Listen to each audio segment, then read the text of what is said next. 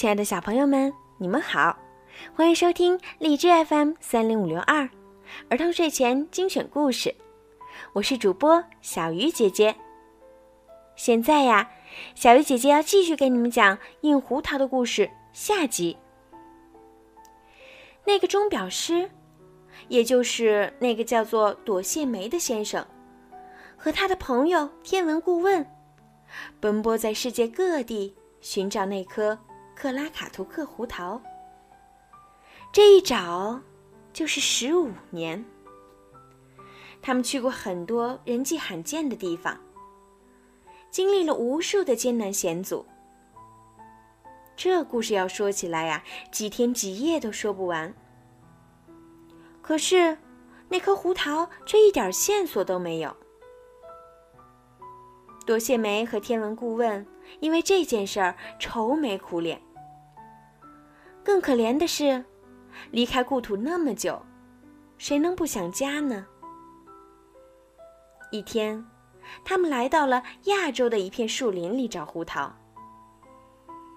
多谢梅想起自己在德国纽伦堡的家乡，竟然痛哭起来。啊，我美丽的故乡啊！就算我走遍世界各地。就算我见识过伦敦、巴黎，我也忘不了你，我可爱的故乡。我怀念那五彩的漂亮房子，怀念温暖的家。听了他的这番话，他的朋友天文顾问也伤心的哭起来。他们这样哭了好一会儿，天文顾问擦了擦眼泪，对朵谢梅说：“朋友，咱们不该坐在这儿哭鼻子。”咱们东奔西走这么多年，就是为了找那颗倒霉的胡桃。既然到处都找不到，咱们为什么不索性回到你的家乡纽伦堡去看看呢？对呀，朵谢梅拍了一下脑瓜。你说的没错。于是他们当即就决定回到纽伦堡去。回到纽伦堡，朵谢梅第一个要看望的人就是他的表哥查理斯。他们有十几年没见了。查理斯是个非常了不起的油漆匠，同时还是个镀金师傅。一见到查理斯，朵谢梅就把漂丽八公主和老鼠王后的事情跟表哥从头到尾的讲了一遍，然后沮丧地说：“他们到现在还没找到那颗克拉卡图克胡桃。”听完朵谢梅的话。查理斯竟然激动地拍起手来。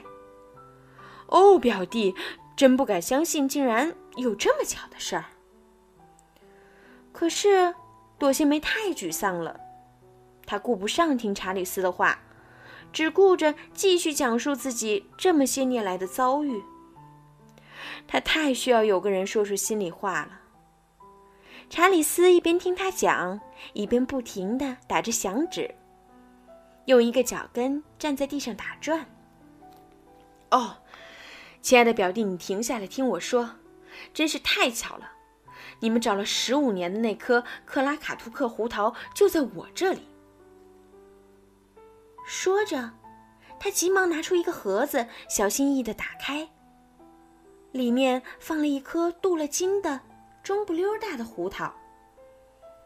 他指着胡桃说：“瞧。”我一直想告诉你的就是这个，这颗胡桃就在这儿。原来几年前，一个男子背着满满一大袋胡桃到城里来卖。路过查理斯的店铺时，被几个当地卖胡桃的给拦了下来，不许他这个外地人来抢生意。他刚想辩解，就被那帮家伙揍了一顿。他装胡桃的大袋子掉在了地上。刚好有一辆载满货物的马车驶过，从袋子上碾了过去。口袋里所有的胡桃都被碾碎了，只有这一颗胡桃完好无损。于是男子把那颗胡桃卖给了查理斯。哈，也说不清楚当时我为什么单单买了这一颗胡桃，我还给他镀了一层金。这么多年，我都把它当宝贝一样珍藏着。你说巧不巧？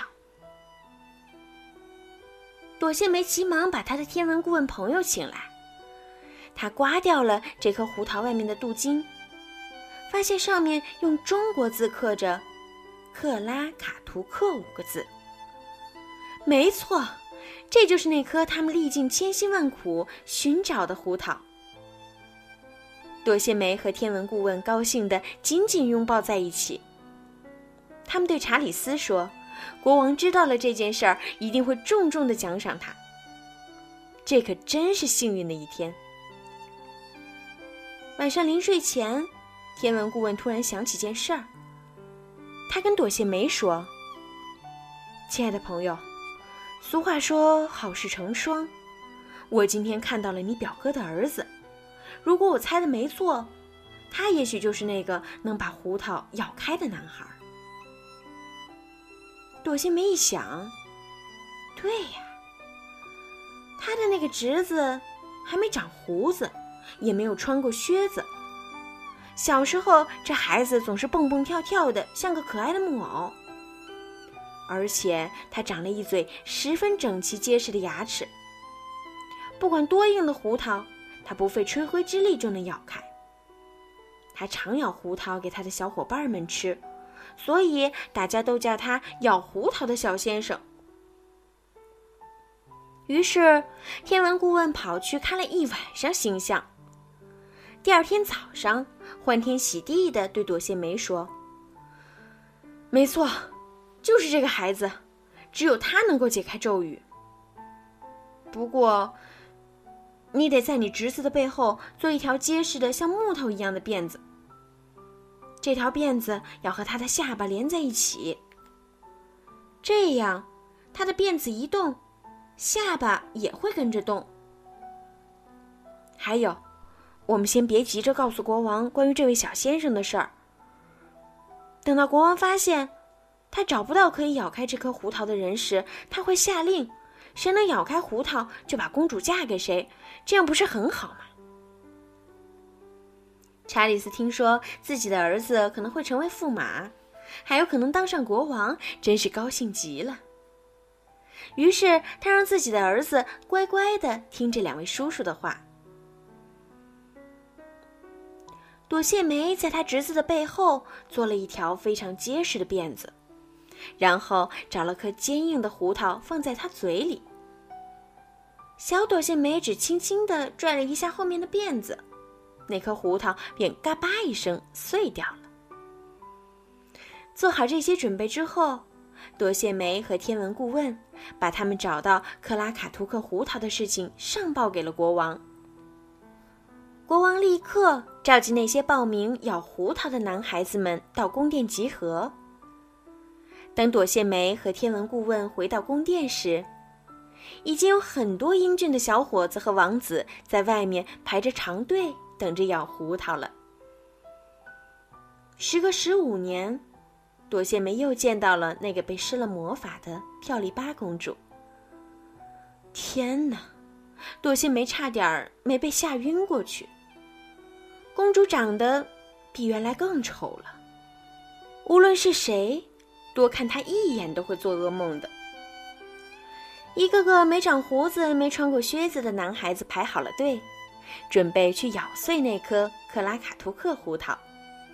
他们都相信自己能解除公主的咒语。可是，他们哪里知道那颗胡桃的厉害？他们的牙齿一碰到那颗胡桃，便一连硌掉好几颗，连下巴都被扭坏了。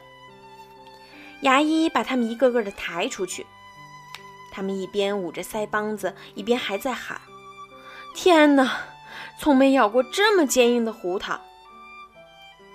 国王急得要命，于是当下宣布：谁能够破除公主身上的魔咒，就把公主嫁给他，还要把王位让给他。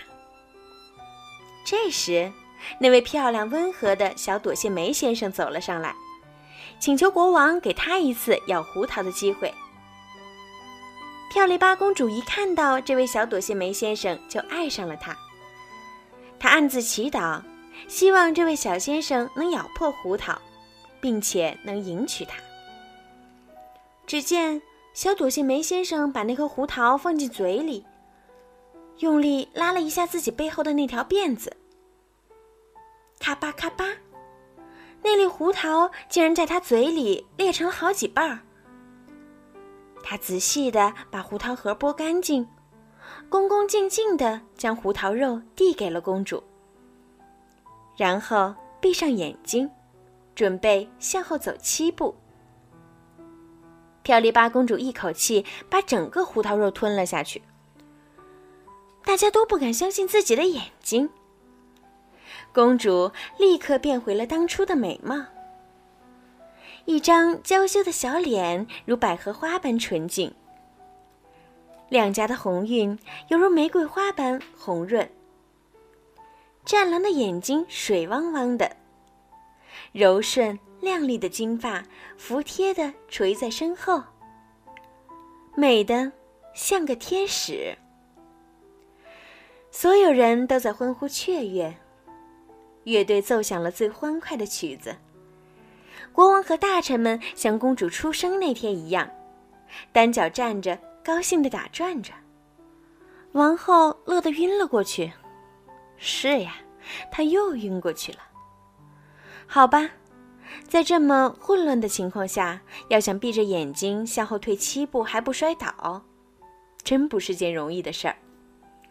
小朵心梅先生努力的集中精力，小心翼翼的向后退去。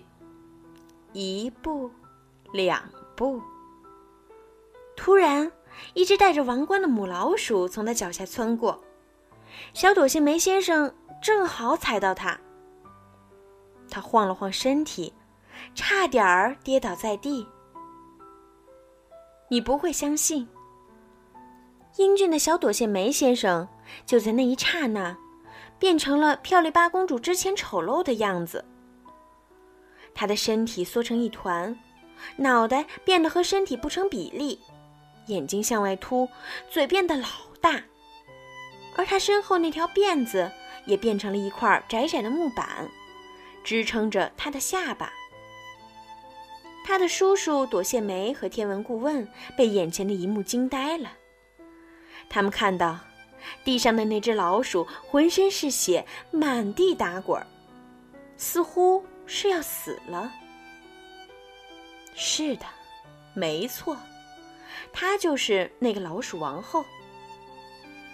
就在她要咽气的时候，她唱了一首凄惨的歌：“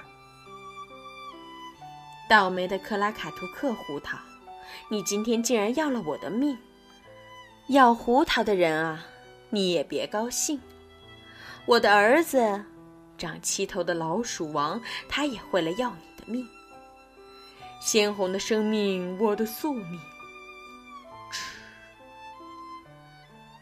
唱完最后一声，老鼠王后就断了气。可是大家都在忙着庆祝，没人注意刚才发生的事儿。漂亮八公主兴高采烈的来见小朵谢梅先生，满心欢喜的想要同他结婚。可他一见到小朵谢梅先生现在丑陋的样子，立刻用手遮住眼睛，大喊：“快把他赶出去！真是丑的吓人！”就这样，可怜的小朵谢梅被侍卫扔出了宫殿。国王听说咬破硬胡桃的人变成了丑八怪，觉得很没有面子，说什么也不愿意把公主嫁给他。恼羞成怒的国王把气都撒在了钟表师朵谢梅和他的朋友天文顾问身上，把他们远远的赶出了宫殿，永远不许他们回去。可是事情怎么变成了这个样子？难道是天文顾问的分析出了岔子？他们两个人谁也说不清。天文顾问又仔细看了看那天晚上的星星，说：“星星告诉我，小朵谢梅先生也被施了咒语。如果他能把那个七头鼠王打死，同时有一个漂亮的姑娘爱上他，那么咒语就会解除，他就能变回原来的样子，他还会成为一名王子。”好了，孩子们。关于漂亮八公主的故事就讲完了。现在你们知道为什么胡桃夹子长得那么丑了吧？好了，孩子们，故事讲完了。如果你们喜欢听小鱼姐姐讲故事，记得呀，要多多的关注小鱼姐姐讲故事，并且多多的帮我转发和评论。好了，孩子们，晚安。